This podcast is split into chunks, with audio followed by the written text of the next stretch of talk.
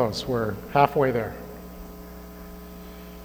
Our scripture reading is from Matthew chapter 6, verses 9 through 11, and John chapter 6, 51. Pray then like this Our Father in heaven, hallowed be your name.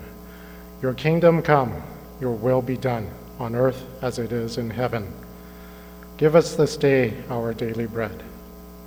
And from John, I am the living bread that came down from heaven. If anyone eats of this bread, he will live forever. And the bread that I will give for the life of the world is my flesh. Please be seated. God bless the reading and hearing of his word.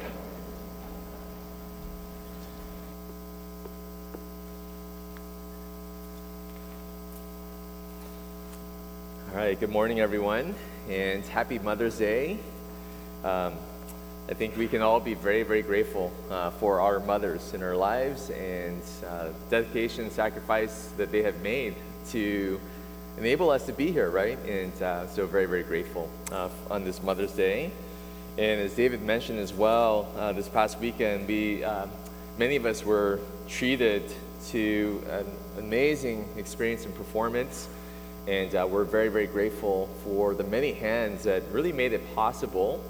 And as David pointed out, in particular, uh, Victor and Yvonne, and to really just doing a lot of the uh, grunt work to just make this uh, a blessing for our community. And we really trust that uh, the Lord has really used us to uh, really bring about tremendous spiritual fruit in the way of um, seeds of the gospel being sown and some of that fruit uh, being realized as well. So we're very, very grateful to God.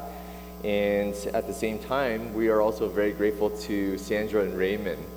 And um, yeah, I'm going to just invite uh, Sandra and Raymond to come up here. We've just prepared something, just a very, very small token of our appreciation. Well, maybe a rather large token of our appreciation. Um, this is a, this, uh, I, I was telling Yvonne Chan, as you can see, whoa, no, just kidding. All right, uh, that you know, of all the different gift baskets or th- things that were prepared in the past, um, this is by far the best that I've seen, and no credit to me.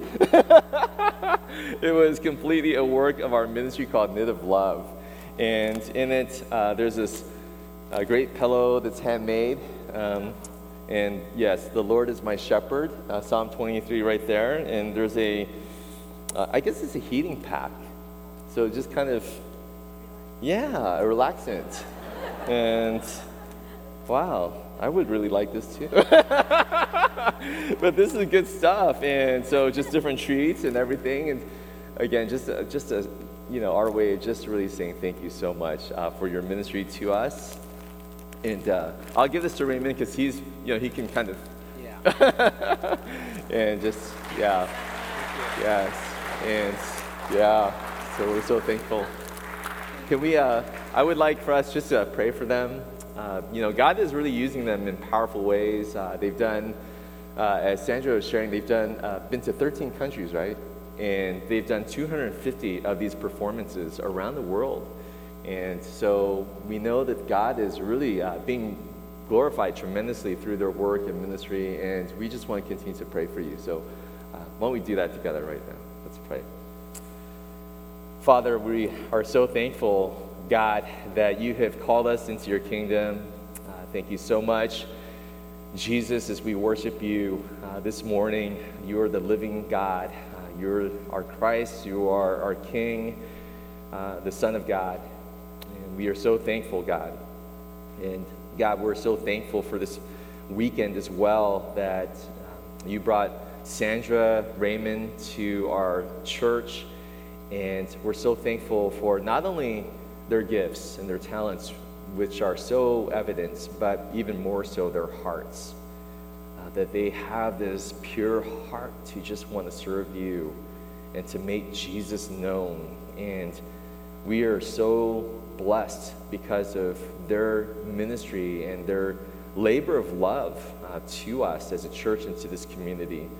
God, I pray that you would continue to be with them as they uh, travel, um, as they continue to serve you um, throughout the world, that your hand would be upon them, that you would enable the, the work, the work of their hands to be established, uh, that you would be greatly glorified, expanding the work of your kingdom through them, through their talents and their hearts before you.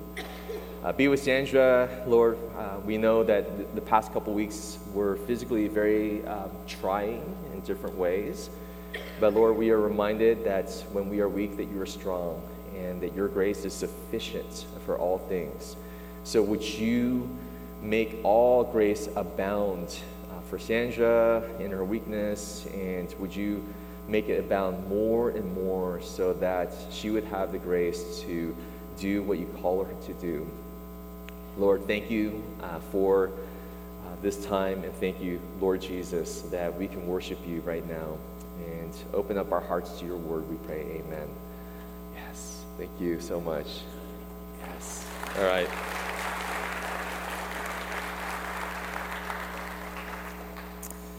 All right. Um, well, we are continuing in a series that we began several weeks ago in the Lord's Prayer. And we've been looking at Matthew chapter 6.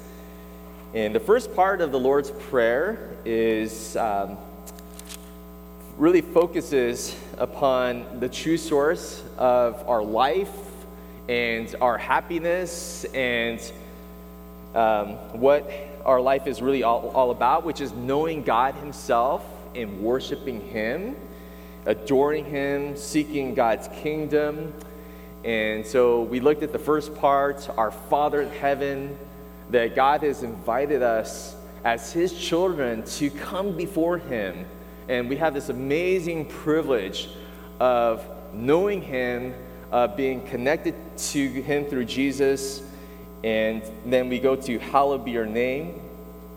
And as we pray this, uh, we are praying that we are set apart uh, for God's glory, and that God, when He has saved us and redeemed us, is now going to uh, desire to use us both individually but as a church to, to glorify the name of Jesus. We hallow His name as well as the way that we live our lives to show the greatness of God. We pray, Your kingdom come. And this is a prayer that as God has saved us, that now He wants to use you to be on mission with Jesus in this world. And so we pray, Your kingdom come. Uh, may Your kingdom come in this world, and may you use my life to help others to know who Jesus is. And then we pray, Your will be done. And this is a prayer of surrender. God, that I may not know and understand everything that happens in my life, but I want to trust you. And I trust that your will for my life is truly good. And yet your wisdom, your love for me, uh, that you are leading me. So we pray um, your will be done in our lives. Well, the second half of this prayer that we're going to talk about uh, this morning as we go to give us this day our daily bread, then focuses on, on our needs. And it's right that we should start off focusing on God and uh, putting our perspective in the right place, and then we pray for our personal needs in different ways. Um, I've shared with some of you that uh, I love flying. Uh, I enjoy it. I enjoy, you know, everything from the takeoff to the landing, and then. But one of the things I really enjoy about flying, and uh, Francois, if you, you know, if you ever want to, you know, invite me to go flying, I'd be happy to do that. Uh, he's our pilot, and so one of the things I enjoy about flying, though, is you know Francois would know, right? But when you're up there and you're climbing, and you you know you're maybe 10,000 feet, 15,000 feet, or whatever, but you can begin to see the city and the community below you, and and everything when you're up in the air looks so calm, right? So peaceful. Even the LA traffic looks peaceful, right? It just looks like dots and like, wow, so peaceful. It's lined up well. Uh, that's at least what it looks like, right? Um, but yeah, I'm just reminded that when we go to God and we are looking at our lives and we're looking at this world from God's perspective, and we are seeing the greatness of who God is, and we're magnifying God, we're adoring Him, uh, we see God in all His glory, our life really comes into perspective, right? And the things that we think are problems or the things, things that we think are major issues and we get really hung up on these things, all of a sudden start shrinking down to its proper size. And that's why, as we pray the Lord's Prayer, it's so important that we center ourselves on God and worshiping Him, adoring Him. As we do so, we find our hearts just settling down. If we were to reverse this and we were to say, to come before God, God, give me this day my daily bread, and we're to start off that way, well, you can pray those things, but our hearts will still be anxious. And we can kind of turn prayer into something that tries to manipulate God to fit our ends, our purposes. And that's why it's so important that we learn to just worship, be in God's presence, enjoy God, call out, You're my Father in heaven. You act always in your greatest love and wisdom for my life, and I can trust you. And so, this prayer, um, this only works, the integrity of this prayer only works as we really follow as Jesus taught us to pray. Well, this day, um, well, right now, we do want to focus on this aspect when Jesus teaches us, Give us this day our daily bread. Um, give us this day our daily bread. What does this mean? And I want to just share with you maybe a few truths that um, was very, very helpful for me is I was just thinking about my daily life as well, and I hope is helpful for all of you as well. So, three things I just want to share with you. First of all, when we pray, give us this day our daily bread, what we are really learning to do is we are learning humble gratitude, first and foremost. Give us this day our daily bread. It's not really first primarily about pleading and saying, God, give me, you know, give me these wants, give me these needs. But what we're doing is we're actually learning to recognize that God is the source of all that is truly good. He's a giver, the great giver. One of the helpful acronym, acronyms that many of us have been taught since we came to faith in Christ is the acronym ACTS, right? A S A C T S. Yeah, A S. Yeah. Anyway, ACTS. All right, you know, you know. All right, A C T S. And, uh, you know, we know that A stands for adoration, C stands for confession, uh, T for thanksgiving, and S for supplication. Well, I don't know if you ever looked at the Lord's Prayer and you thought, okay, I see the adoration, um, I see the confession, forgive us our debts, and uh, I see the supplication, give us this day our daily bread. But have you ever thought, as you looked at this prayer, well, where's the, the thanksgiving part? You know, where does that come into play? Doesn't, doesn't Jesus want us to be thankful? Well, it is implied, I think, in this phrase give us this day our daily bread. Um, when we are praying this, we are presuming, again, that God is the provider. That's what we're presuming. And therefore, because God is a provider, we are to acknowledge and give thanks. And I want you to think about your daily life. Um, as I was looking at this and I was just thinking about my daily life. Think about all the needs that you have every single day from the moment you get up, right? Physically, this day, you know, I, am, I need water, you know, I need to be hydrated, I need food constantly, I need, you know, I need to eat, right? Like some of us, three, four, five, six times a day, right? I mean, we need to, we need to be eating um, relationally, right? We cannot thrive without community, without good relationships, for friendships, meaningful relationships in our lives, emotionally, this, the need to feel loved and, and cared for and protected. But we need our bodies, our minds, we need rest and rejuvenation, we need sleep, we need um, we need those times where we could just draw back and just recoup, right? We need strength. We need energy throughout the day and all the challenges that we're going to face, all the things that God calls us to. And we need supernatural strength for that, for school, for work, for a sense of meaning and significance in what you're doing with your life. We need hope for the future um, that we cannot, as we talked about at Easter, we cannot thrive without this sense of hope about the future. We need church. We need worship. We need prayer. We need the Word of God. We need service. We need ministry. We have so many needs in our lives. Right? We're very, very needy people. Very needy. And God is faithful. And He provides day after day, moment after moment, all these abundance of needs that we have every single day as very finite people in this world. This is what God does.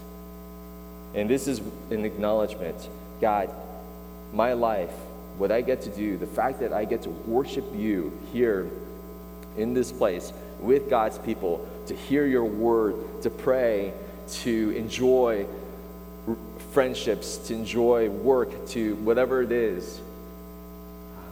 God, you are the, the giver of every perfect gift, every good gift. Matthew 6 31 to 32, Jesus says, Therefore, do not be anxious, saying, What shall we eat, or what shall we drink, or what shall we wear? For the Gentiles seek after all these things, and your heavenly Father knows that you need them all. And that's why Jesus says, as you pray, focus on praying, Your kingdom come, because Jesus knows all your needs and He will provide. God knows.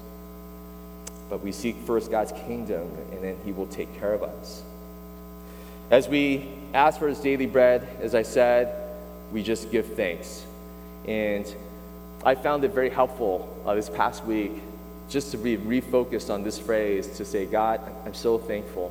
I'm so thankful for my family, for my friends, for my church, I'm so thankful for my work and what I get to do as a pastor. It's an enormous privilege.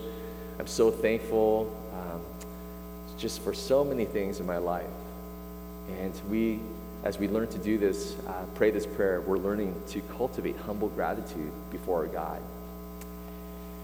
Well, the second thing I want you to see in this passage is we also learn generosity and kindness. Now, this one is not as obvious. But I want you to know this that when Jesus teaches us to pray, give, give us this day our daily bread, he does not say, give me this day my daily bread. Right? Have you, did you catch as we were talking about the Lord's Prayer that we come before our God and we say, Our Father in heaven, give us this day our daily bread. And Martin Luther, he notes that when we pray this prayer, that it has a strong social connotation about it. That when we are asking God to give us this day our daily bread, that we are also seeking bread, not just for ourselves, but we're seeking bread for those around us, for others. That we are seeking to share our bread with those around us. Ensure their well being. It has a strong social dimension. We're praying for our friends, for our family, for our church, our neighborhoods, our community. We're praying for the whole world. And this is the essence of this prayer. 1 John 3:17 John says if anyone has the world's goods and sees his brother in need yet closes his heart again how does God's love abide in him? How does God's love abide in him? But as Jesus supplies our needs, as he has given us of his love, and as we see the people around us and we see the needs of, of our church, but we see the needs of our community, it would be the heart of Christ that we would just pray this Lord, would you use me as a channel to be a blessing? Would you help me to share? Help me to learn to be kind. Help me to learn to be generous with the resources you've given me. And we've been very abundantly blessed, right? We are so amazingly blessed.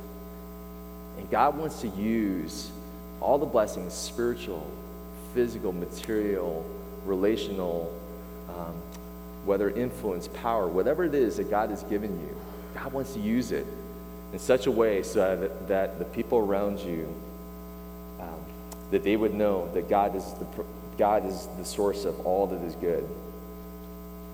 But the third thing that I want to share, and um, this point is going to be a little bit longer, so you know, I know it's a little disappointing for some of you to hear. It's like, oh, he's going by so fast.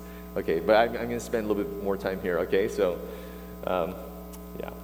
The third one, though, is this we learn uh, daily dependence on God.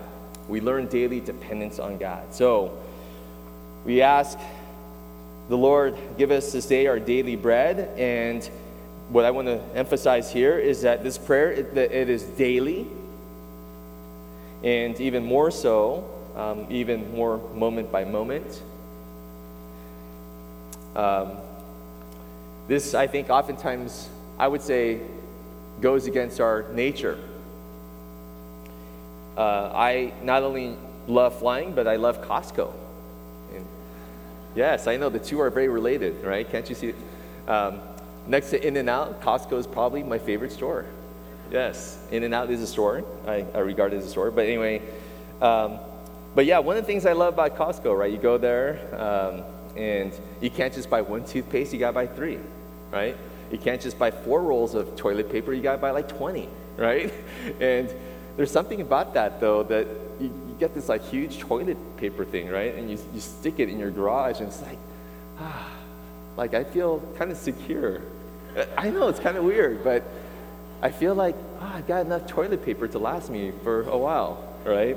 Well, when you have a family of five, it goes by like that, but but you kind of feel secure about it. And um, yeah, there's something that's very satisfying about bulk, right? And you feel like, wow, like look at all the stuff, you know. And um, but you know that's not necessarily a great thing, right? Uh, lots of times, I think that we can have this Costco mentality to life, right? We maybe hoard or we put our trust in the wrong things and we, we uh, want to just um, find our sense of security in collecting and saying, look at this, look at all these resources that I've got. And I was challenged, honestly, this past week to re examine my own life and my own heart as I looked at uh, God's dealings with the nation of Israel. In Exodus chapter 16, God instructed the Israelites to collect only one day's worth of manna that God would provide for his people. As the, the Israelites were wandering as they were going through the desert, God instructed them do not pick up any more than what's needed for them just today. And God wanted to teach them a powerful lesson that He alone is their provider. And if they tried to collect more than a day's worth, the excess would rot. It'd be no good. So He teaches them that He will only provide what they needed for that day and not anymore. That they would have to learn to depend on, on Him on a daily basis. And when we are praying this prayer to Jesus, to God, what we are doing is we are saying, Lord, I depend upon you completely every single day. And I submit and I surrender myself completely, every part of my life to you. I cannot put my trust in my resources, I cannot put my trust in my finances, my bank accounts. I cannot put my trust in what's going to happen tomorrow, in my job, in my job security or insecurity. I cannot put my trust in any of those things. That my dependence is upon you alone. And what you promise is not an abundance for tomorrow, but what you promise is grace for today and not beyond.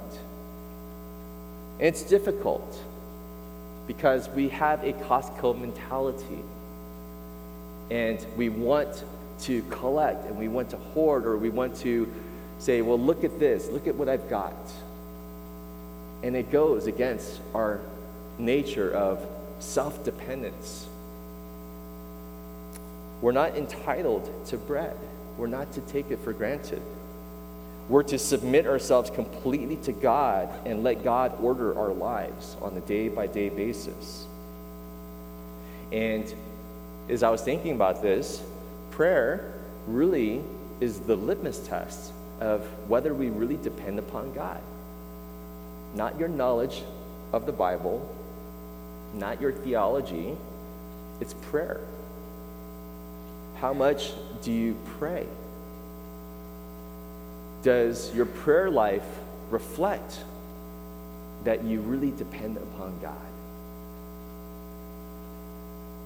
Well, I want to show you a couple things here.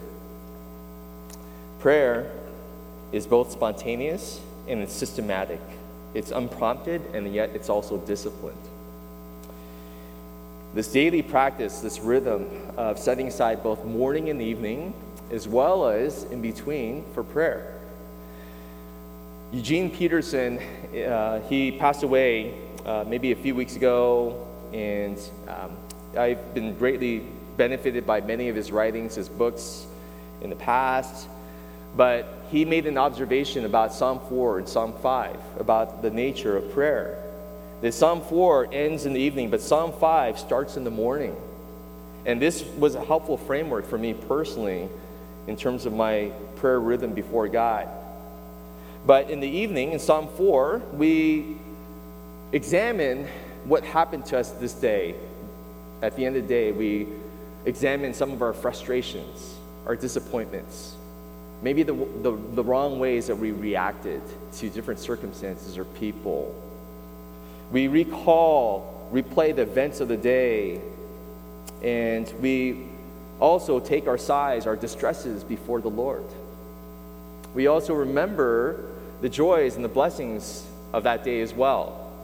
And so in Psalm 4, for example, David says, Answer me when I call, O God of my righteousness. You have given me relief when I was in distress. Be gracious to me and hear my prayer. And then he says, Be angry and do not sin.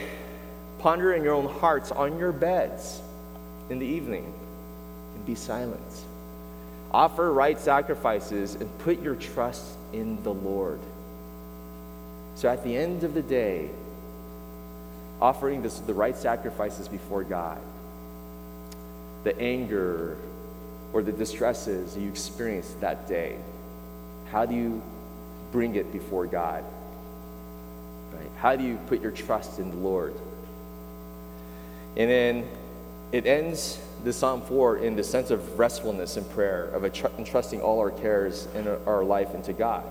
So in verse 8, this is the way it ends In peace I will both lie down and sleep. For you alone, O Lord, make me dwell in safety. So, what is prayer according to Psalm 4? Prayer is restfulness.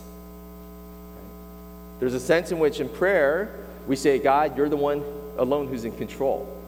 I cannot control my life. I cannot control these things. I cannot control these people. I entrust it all over to you. Lord, um, I know that I can lie down in safety because everything is under your care. However, if you look at Psalm 5, the tone kind of switches. And this is a prayer for the morning. It says in Psalm 5, O Lord, in the morning you hear my voice. In the morning I prepare a sacrifice for you and watch. Well, what kind of prayer is David praying in the morning? If you look at verse 7 to 8, he goes on to say, But I, through the abundance of your steadfast love, will enter your house. I will bow down toward your holy temple in the fear of you. Lead me, O Lord, in your righteousness because of my enemies. Make your way straight before me. Now, what kind of prayer is this? This does not sound like a prayer of restfulness. This sounds like a prayer of deliverance, right? David is asking God, God, as I come before you, as I start this day, I know that there are enemies against me. I know that there's going to be trouble ahead of me this day. Lord, make your way straight. Would you deliver me?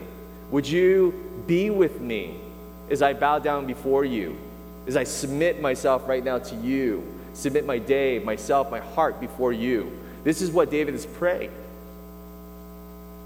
So, as we look at this, there's a couple things I want you to know. The daily rhythm of prayer, of setting aside set times, morning and evening. Start the day, end the day in prayer before God. But I want you to see that prayer is both watch it's both restful and expectant.